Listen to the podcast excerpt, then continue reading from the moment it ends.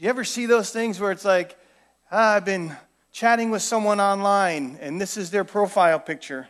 And then, you know, you see them in person and you scream in horror. Uh, you ever seen those kind of things? It, because that's the world we live in. It, it's, it's a facade. And when you meet someone, when you interact with someone who's genuine and sincere, who they are publicly is who they are privately. How they appear publicly is what you get when you're around them and it's just one on one and no one else is there. There's a consistency in their life, and it's so refreshing because we don't see that very often anymore. Now, listen, to be sure, we all, all, all have inconsistencies in our lives. Things that uh, we try and hide, things that we don't want people to know about. Being inconsistent does not make you inauthentic. It does not mean that you're not being genuine. Indeed, inconsistencies can actually lead to greater authenticity. How? Because as you own things, as you're honest with things, as you begin to share things, I'm struggling in this area. I'm not the person I want to be. I know that, that some of this stuff uh, is, is tripping me up, and I want to find help in that. The more you're honest with your inconsistencies, the more authentic you can become. And so we want to learn, and what we're going to see today in the book of James is that God through the Holy Spirit inspiring James to write this letter is trying to encourage people. When it comes to your Christian faith, when it comes to your spirituality, when it comes to being a follower of Jesus, authenticity, being genuine, is hugely important. Genuine spirituality is a huge theme throughout the Bible and specifically in this section of the book of James that we're going to look at. So, if you were with us last week, we kicked off this series in the book of James, and we're going to go through the entire book from chapter 1 to chapter 5, of verse by verse. So, we're taking a section at a time. So, we did the first half of chapter 1 on last Sunday, and, and today we're going to pick up where we left off and do the second half of chapter 1. So, this is what it says. Don't be deceived, my dear brothers and sisters. Every good and perfect gift is from above, coming down from the Father of the heavenly lights, who does not change like shifting shadows. He chose to give us birth through the word of truth. Everyone say the word of truth. The word of God is hugely important to James. He brings it up over and over and over again. We're going to see today the word is central to what he's getting at in, in living a life of genuine spirituality. Gave us birth through the word of truth that we might be a kind of first fruits of all he created. So he starts this section and saying, Don't be deceived. Don't be fooled. Don't think that somehow this doesn't pertain to you. Because if you do, then you will miss the great truth that God wants to speak into your life. So don't think that somehow this doesn't matter to me. That somehow I'm above this. It'll lead to pride and arrogance and all kind of things that James actually touches on. So what we need to do is, is, is say, okay, God, every good and perfect gift comes from you. If I don't accept that, if I think somehow I'm responsible for the good things in my life, I've caused the good things in my life, I'm the source of those good things in my life, you will become an inauthentic Christian. You will become an, your, your, spirituality will not be genuine. So, in order to have a genuine spiritual faith that, that is consistent, it starts by this by realizing that God is the source of everything good in your life. That somehow you have to say, because of God. Because of God. Because of God. Not my own ingenuity, not my own brilliance. It's God. God is the source of every good thing in my life because He loves me. He loved me so much that He, he gave His Son to die so that I could become His child, His son, His daughter. Every good thing in my life, God is the source. If you lose that reality, you will lack spiritual authenticity. I guarantee it. I guarantee it because it becomes inward, it becomes prideful, it becomes arrogance. Like somehow you've gotten anywhere on your own. I've learned God's word. I, I've had people say this to me. It might have been you. Um, I've been studying God's word for 48 years. Well, whoop de doo. You may have been studying God's word for 48 years, but it's not because you're this great person. It's because God has given you every good and perfect gift. God, thank you that you've given me the ability to study your word. See him as the source of everything. That's the beginning of genuine spirituality. It's not the end. So James goes on. He says, My dear brothers and sisters, take note of this. If every good and perfect gift comes down from the Father of lights, in whom there is no shifting, if that's true, then be aware of this. Everyone should be quick to listen, slow to speak, and slow to become angry. Boy, I wish that wasn't in the Bible. Because human anger does not produce the righteousness that God desires. Everyone, everyone, everyone that says they are a follower of Jesus should be quick to listen, slow to speak, and slow to become angry. If genuine spirituality starts with acknowledging God as the source, it doesn't end there. It does not end there. What, what James is explaining to us, what God wants us to understand, is that as we acknowledge God as the source, it ought to produce change in us. It ought to shift some things in us. It ought to help us to grow and to become more mature. It ought to help us to, to all of a sudden look at how we're living, the type of person that we are, and say, I want to be a different type of person. So, genuine spirituality gives us kind of a little checklist, for lack of a better term, a little test, a little uh, inventory, where you look and say, Are these things evident in my life? Am I quick to listen? Am I slow to speak? Am I slow to become angry?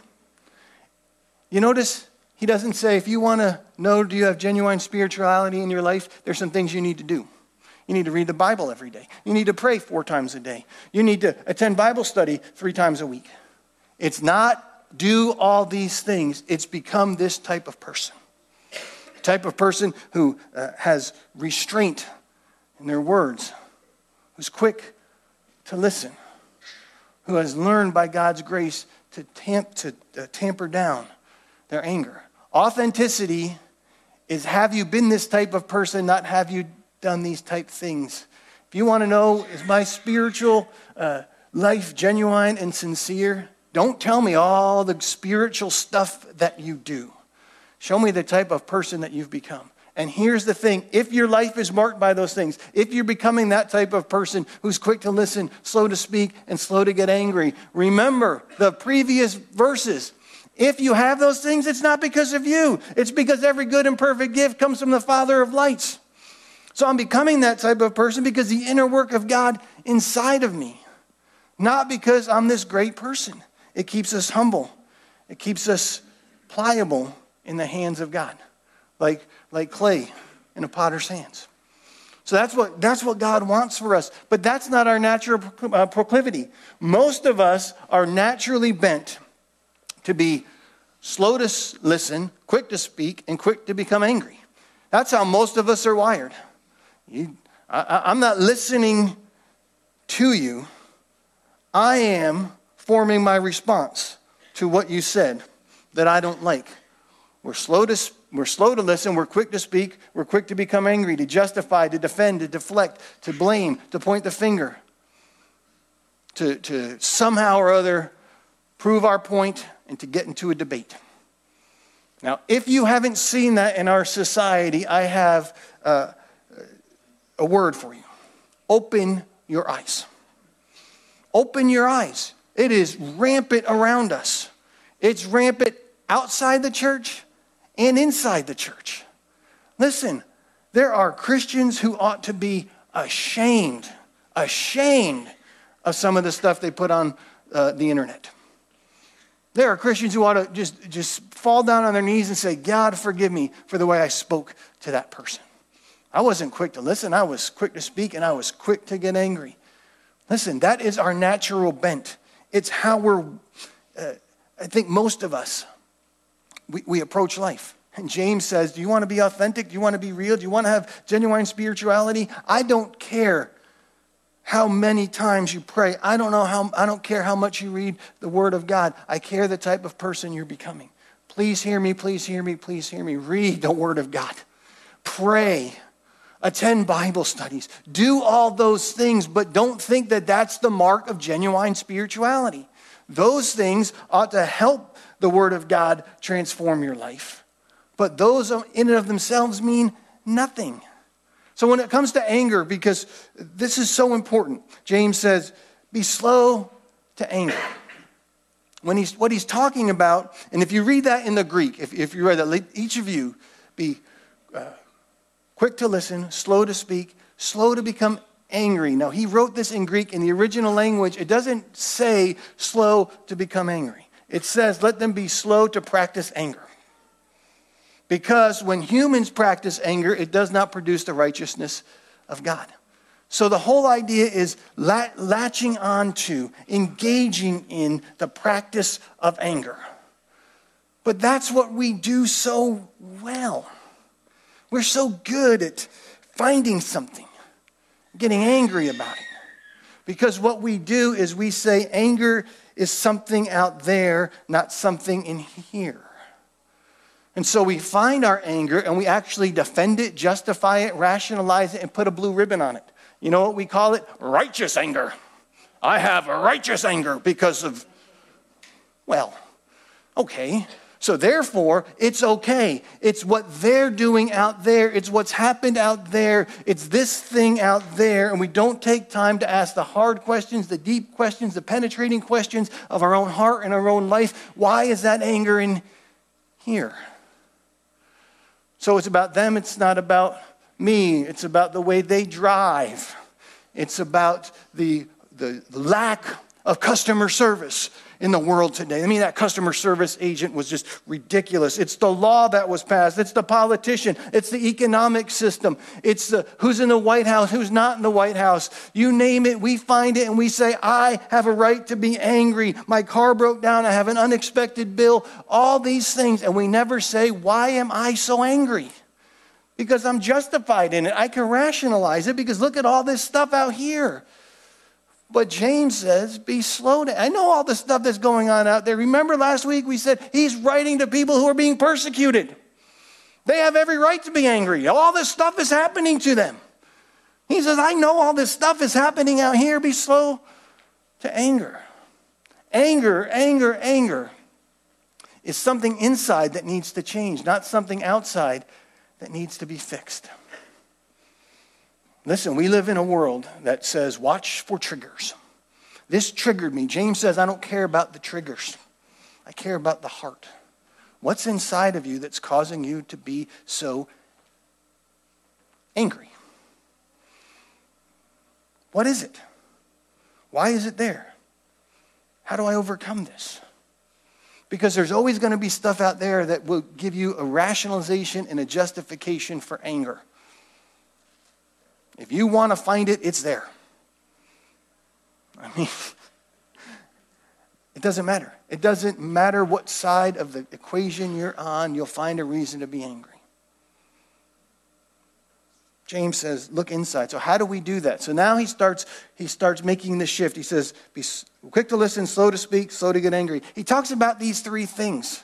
And, and, and I think there's a reason why he kind of zeroes in on them. Because those three areas, um, I believe, are critical in um, either demonstrating genuine spirituality or realizing we don't. See, if you're not listening to someone, if you're slow to listen, you're not really caring about them. You're self absorbed, you're self centered, you're thinking about your response. If you're not listening to someone, that means you're not teachable. You don't want to receive correction because you're always right and they're always wrong. So you're not quick to listen, you're quick to speak. Now, some of you say, No, I'm not. Uh, yes, you are. Because if you said, No, I'm not, and you said, But I didn't say it out loud, right? Sometimes you speak a lot in your head.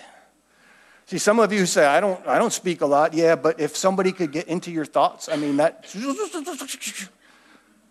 Right? So it's either outside or inside, but it's your own voice, your own thoughts, your own ideas, your own insights, your own beliefs, your own passions, your own preferences, and you never listen to someone else's perspective, thoughts, concerns, ideas, situations. Because you're right, they're wrong. So it erodes empathy from your life and it leads you to become angry. And you become angry over everything and anything that doesn't go the way you want. So when those things aren't in your life, being slow to speak, slow to anger, quick to listen, when those aren't evident in your life, it brings a lot of toxicity to your life. And then, as a Christian, right, you're not slow to speak, you're not uh, slow to anger, you're not quick to listen, you're the opposite. You're slow to listen, quick to speak, quick to get angry, and then you go around to someone and say, Oh, oh let me tell you about Jesus. Jesus loves you. There's, God wants to have a relationship with you and transform your life. And they're going, Really? Because I don't see it in you. You're a fraud. You're not genuine. You're not real. You're not authentic. So before you go around talking about the transformative work of the Holy Spirit in their life, make sure God is moving in yours. So James says you've got these things, these outside things, and these are indicators of a genuine, sincere spiritual uh, life and faith. Make sure they're uh, alive and indicators in your life, because if you don't, it's going to lead to all kind of issues. So, what do we do about it? You say, okay, okay, if that's not my natural bent, how do I do this? How do I begin to uh, make this change? Is it simply behavior modification? Change the outside. That, that's so much of how our world operates. Change the outside and the inside will follow, but the Bible is the exact opposite. The Bible tells us change the inside and the outside will follow. Address your inner world, your inner life, your inner thoughts, the, the things inside of you. Look at what's in you to change what's outside of you. Don't worry about changing everything outside of you. So, this is what James says. He talks about our inner world. He says, Therefore, get rid of all moral filth and the evil that is so prevalent, and humbly accept the word of God which is planted in you, which can save you. So, what he's saying is, your outer world, your, your desire to talk over people, not to listen to them, to have your anger dwarf any kindness that's inside of you.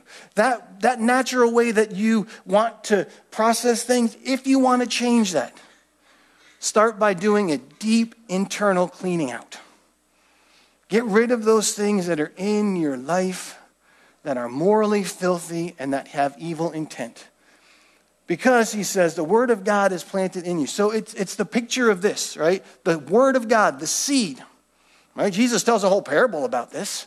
Right? The, the sower plants a seed, and the sower is the Holy Spirit, and the seed is the Word of God. So if the Word of God is planted in you and you want it to grow and flourish and change your life, what you need to do is go pull out some weeds.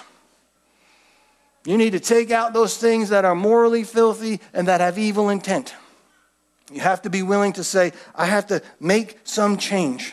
So, in other words, genuine spirituality, genuine outer change requires consistent inner work. Consistent.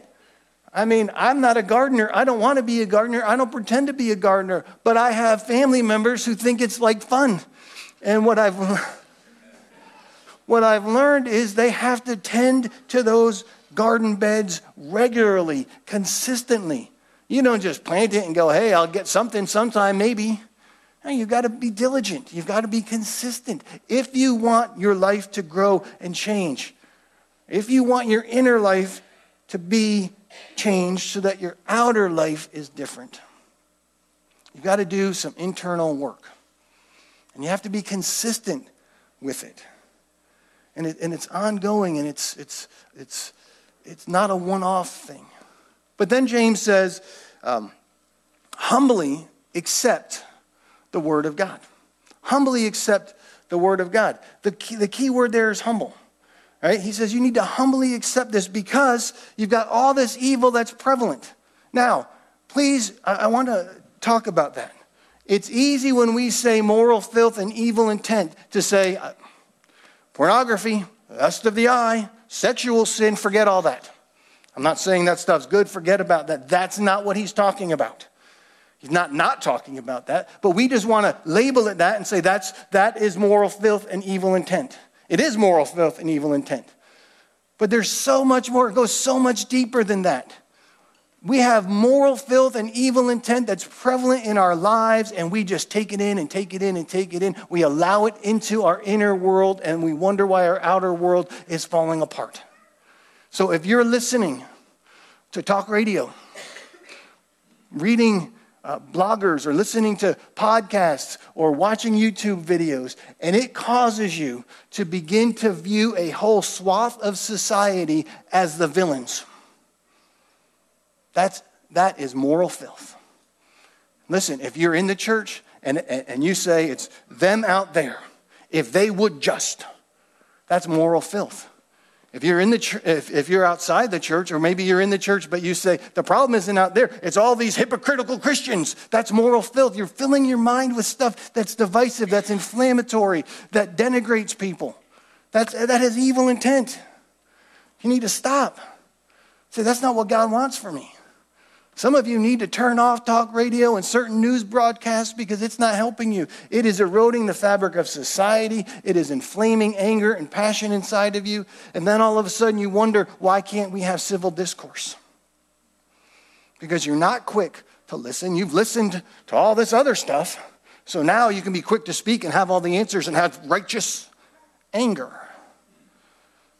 So it doesn't matter what side of the debate you're on. This is not the, the point. The point is when certain laws may be passed, rulings may be handed down, both sides feel vindicated and justified in the anger and the outburst and the rage that they feel. And at some point, we have to say, God, why is that in me? Where is that coming from? If you read blogs, if you uh, listen to influencers that, that somehow lead you to uh, just, just, you know, they over dramatize everything, conspiracy theorists, all that, just stop. Stop allowing your inner life to be polluted by those things. Because if you don't, if you don't, you will find yourself being angry all the time. So, James James says, remove those things from your life. Get rid of it and, and humbly accept the word of God. Not pride. Listen, so many of us pridefully accept the word of God. I know what God's word says. Listen, you could say the opposite of humbly accepting is pridefully rejecting. I believe that it's, it's pridefully accepting. I'm going to pridefully accept the word of God. Okay, and you know what that will do for you? Nothing, nothing, nothing, nothing, nothing. Because you're so proud, you're so uh, understanding of the Word of God that you're not going to allow it to teach you, to penetrate your heart. You're going to think it's about them. They need this. They need to change. They need to accept. They need to understand, but it doesn't apply to me. You can't pridefully accept the Word of God, it won't transform your life. So you have to at some point say, I'm going to humbly accept this. I'm going to submit myself to the Word of God the things I like, the things I don't like, the way it teaches, the way it instructs. I'm going to submit myself, humbly submit myself to the truth of God's word and apply it to my life. And if I'm deficit in those areas, God, help me by your grace to be changed. Because you give good and perfect gifts, but I don't want to be that person who uh, allows pride into my life. Because if I do, pride will allow you to convince yourself that the Word of God does not apply to you. So you can't pridefully accept the Word of God. You have to humbly look at it, analyze it, and say, God, where do I need to apply this to my life? Because James says it can save you. Now, isn't that interesting? He's writing, as we talked about last week, he's writing to followers of Jesus. They've already, like, been saved. So, what does he mean that it can save you? So, what he's talking about is not the, the faith of a first time belief, repentance, faith, uh, sal- uh, saving faith in that, in that sense. He's really talking about sustaining faith. What he's talking about is if the Word of God is planted in your life, you remove all this uh, pollutant from the, the world, all these moral filth and all this moral filth and things with evil intent. If you get that out, then the Word of God will begin to grow and flourish in your life. And it will begin to take root in every area of your life. And as that happens, it can keep you from falling away. The Word of God can save you from falling away. It can save you. James didn't say, guarantee you, it will, but it can. You still have a choice. You still have decisions. You still can decide to abandon it all and walk away. But as you remove all those things, as you pull the weeds out, and the Word of God that's planted in you goes deeper and deeper and deeper, it becomes harder and harder and harder to wander away. And then James goes on and says this Do not merely listen to the Word of God, so deceive yourselves, do what it says. So that's what he's, he's getting at. You got to get all this stuff out of your life so that you can then receive the Word of God planted in your life, growing deep, but that's not enough. Great, the Word of God's in there. It can save you if you'll do what it says. So do what it says. Anyone who listens to the Word but does not do what it says is like someone who looks at his face in a mirror and after looking at himself goes away and immediately forgets what he looks like. Okay, here's the idea. You're there First thing in the morning, in the evening, you're going out, it doesn't matter. But there you are, and you are like, okay, looking at yourself. This isn't about like, oh, look at, I'm so good. Um, that's only Pastor Aaron who does that. Um, no, you're looking, you're going, okay, you know, I want this hairstyle. I, I want to, uh, you know, get this uh, type of makeup. I want to, uh, you know, shave my beard a certain way. I want to wear this outfit when I go out. And you're, you're just thinking about it. And how am I going to, how am I going to put this all together and at least pass as a human being? Um, you know, and, and you, you've got this, you know, you, you're just figuring it all out. And then you walk away and 30 seconds later you go, crap. What was I going to wear again? What color's my hair? Um, uh, do I have a beard? Was I going to grow a beard? I don't know. What, what was I going to do? I don't remember any of this. I don't remember what I was going to take. All this stuff that I looked at that I was going to apply to my life, after I looked at it, I forgot because I got distracted by all the things around me. And so, great. You heard the Word of God. You read the Word of God. You studied the Word of God. You did all this stuff with the Word of God. But then you go, oh, yeah, I'm not going to actually do it because you know, there's a lot of stuff going on that's more important, that I'm more passionate about, that I feel is, is worth abandoning the Word of God for. I mean, I know the Word of God says to live this way, to abstain from, to live for, to do this. But this is really important. I mean, this is all of society hangs on this. So I'm going to abandon God's word for what is more important than God's word. So we get distracted and we don't apply it. And we wonder why God isn't moving in powerful ways. So James goes on, but whoever looks intently, studies, reads, ingests, takes in, uh, just loves God's word the perfect law that gives freedom and continues in it, not forgetting what they have heard, but they do it. They will be blessed in what they do. Now, don't throw off the word blessed as if, oh, you know, have a blessed day. When the Bible uses the word blessed, it carries with it a powerful idea. It's the whole idea of this that a blessed life carries with it supernatural favor. A blessed life is marked in every way with supernatural favor. Now, you may not see that supernatural uh, favor in your life the way someone else does. One person may see that supernatural favor in, in, their finances. Someone else may see it in their relationships. Another person may see it in their business. Someone else may see it in their health. Someone may see it in uh, the, the just uh, their ability to connect with people and be an encouragement uh, to share their faith. It doesn't matter. It may not, it's not one size fits all supernatural favor. It's that your life will be marked by it. Why? Because you have read, studied, invested, ingested the Word of God. But you haven't just forgotten what it says. You've allowed it to get, take root in your life. You've removed all that other stuff, and now it's growing deeper and deeper and deeper in your life, and it's changing you. That is, that is the key. It's not about did I read the Bible? Is the Bible changing me? Not that I read the Word, but is the Word of God standing over me, informing my attitudes, my actions, how I speak, how I listen, how I respond? Is the Word of God doing those things in my life?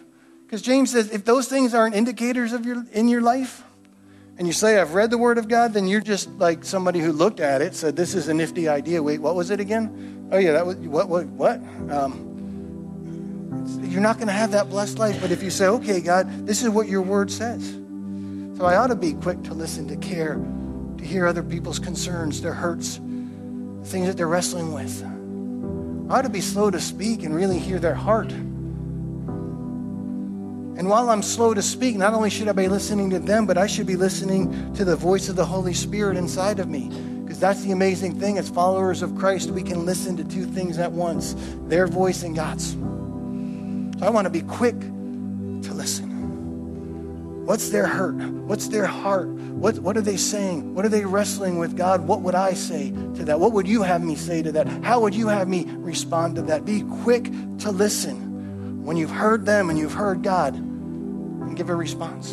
Because some of the stuff you hear might get your blood boiling. Some of the stuff you hear, you may want to say, but that's wrong. Hear their heart, hear their hurt, hear their perspective, hear where they're coming from. Hear the voice of God on the matter. Then respond in grace, in kindness, in love. So then James ends where he started this section. He says, Those who consider themselves religious, those who say, I have an authentic faith, a sincere, genuine spirituality, yet do not keep a tight rein on their tongues, are fooling themselves. They deceive themselves. You're full of it. Because you're not. It's not authentic. It's not real. It's not genuine. It's not sincere.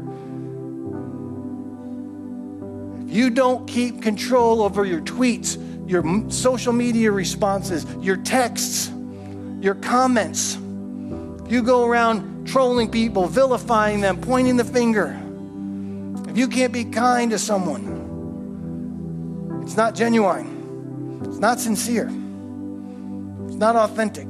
You're only fooling yourself because everyone around you sees the visceral anger with which you respond, and they say, If that's God, I don't want anything to do with it. And you know what we say? And this is to the shame of the church. I said it earlier, I'll say it again, but it's righteous anger. It's righteous. Leave the righteous anger to God because James said, when we practice anger, it will not, it will not, it will not, it will not produce the righteousness of God.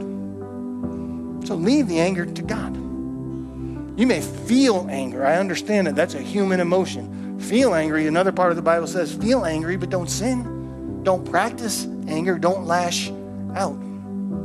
You're deceiving yourself and your religion, your faith, your spirituality is worthless. Religion that God our Father accepts as pure and faultless, as sincere, as genuine, as authentic as this to look after orphans and widows in their distress and to keep oneself from being polluted by the world. If you want authentic faith, he says one thing to do is keep yourself from being polluted. Do that inner work because the inner work is what changes the outer life.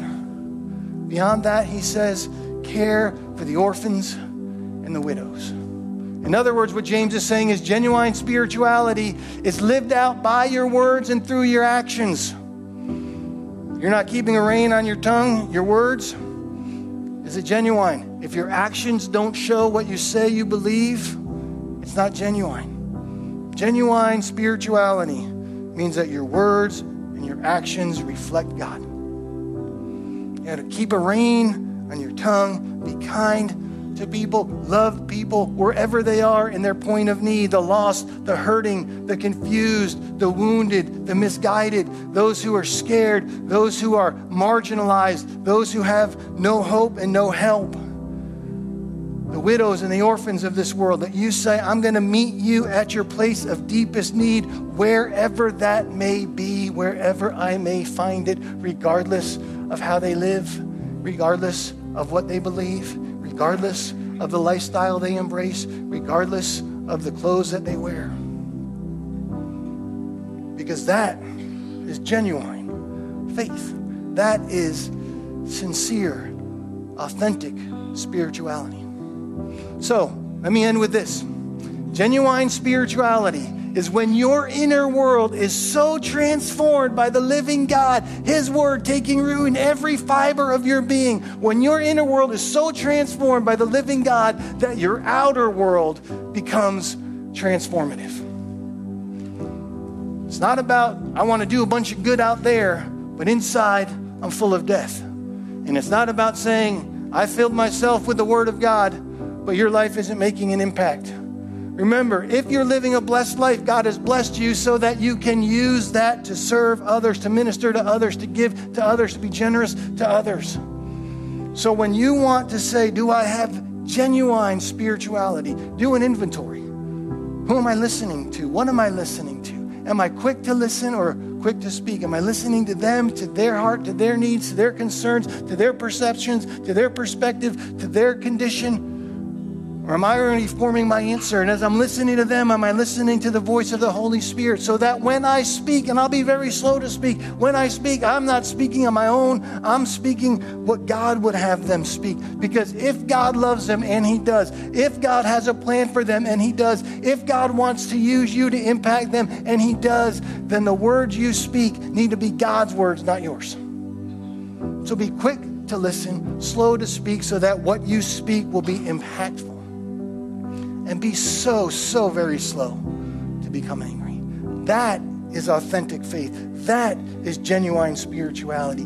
That is what it means to live for God, to follow God, to make an impact for Him. That's the kind of life that God says, that is what I'm pleased with. So I'm going to ask you right now, stand to your feet. I don't know how many toes I stepped on. I know this, putting this sermon together, I stepped on all of mine multiple times. But don't you love God's word? Because He loves you so much, He doesn't leave you alone. He says, I want you to grow. I want you to change. I want you to mature. I want to work some things out inside of you so that your outer world can be as impactful as it's meant to be. So that who you say you are is who you actually are. That there's a consistency in your life. But it starts by saying, God, what do I need to change in here? And by the way, God, I know I can't even do it on my own. I need you, who gives every good and perfect gift, to come down and change me. So, right where you are, if you close your eyes, bow your heads, if you would say, I need that transformative work of God in my life, I need to do some work. I need to pull some weeds. I need to remove some things. I need to uh, unsubscribe from some YouTube videos and from some bloggers and from some influencers and from some talk show uh, people and from some uh, internet sites and websites and books and all those things because all it does is make me angry. It stokes the fire. all the conservative Christians who are the problem. It's all the liberal non believers that are the problem. Shame, shame. God, change us. God, change me. So just ask Him, what do I need to change? What are those things that are morally filthy and have evil intent that I am taking in? It's so prevalent. I'm taking it in. I'm taking it into my inner self. And it's choking out the life of the Word of God inside of me. God, help me. God, help me. God, help me. God, help me. Give me that good and perfect gift that only comes from you so that I can be changed, I can be transformed. And as a result of changing my inner life, God, would my outer life be more consistent? That I'd be quick to listen, slow to speak, and slow to get angry, keeping a tight rein on my tongue, and walking in the blessing that you pour into my life to care for the least, the hurting, the confused the widows, the orphans, the single moms, the single dads, the homeless, those that find themselves in a crisis. God, help me. Help me. Help me. That's you right where you are, I'm just going to ask you to raise your hand. Just raise your hand and say, That's me. I need, I need, I need that. I want that. I want more of that. I want to go deeper with God. I want those changes to happen. God, every hand that's raised, if you're joining us online, you could click the button. It says, I need to, I need to do an inner work. I need God to do an inner work. Just click that button in the chat. God, for every hand that's raised, every person that pushed that button today, tomorrow, days and weeks to come, God, I pray that right now your Holy Spirit would move. Your Holy Spirit would move. Your Holy Spirit would move. God, we can't change this on our own. We can remove some things by your grace. We can change some things by your grace. But God, we can't change ourselves. But your spirit alive in us can change us. Help us to stop justifying, rationalizing our anger. Ask the hard questions. Why is anger here? Change us, God. Heal us and we'll be healed. Change us and we'll be changed. And we're going to continue to worship God. I want to invite you, if you would like prayer about the stuff we talked about today or anything else, we're going to have prayer teams up here. We would love to pray with you, we would love to pray for you. And I'm just going to be over there praying myself. And if God gives me a word for someone, if God gives me a, a thought on, on how He wants to move, I'll come up and share that. Just have a feeling that His Spirit's here and He wants to move in some powerful ways. So just invite you during this time, come forward for prayer. You just want to kneel at the altar, that's fine. But just allow God to move. God moving inside of you, the move of the living God inside of you, in your inner world, transforming your inner life is what will make your outer life transformative. Let's worship God together.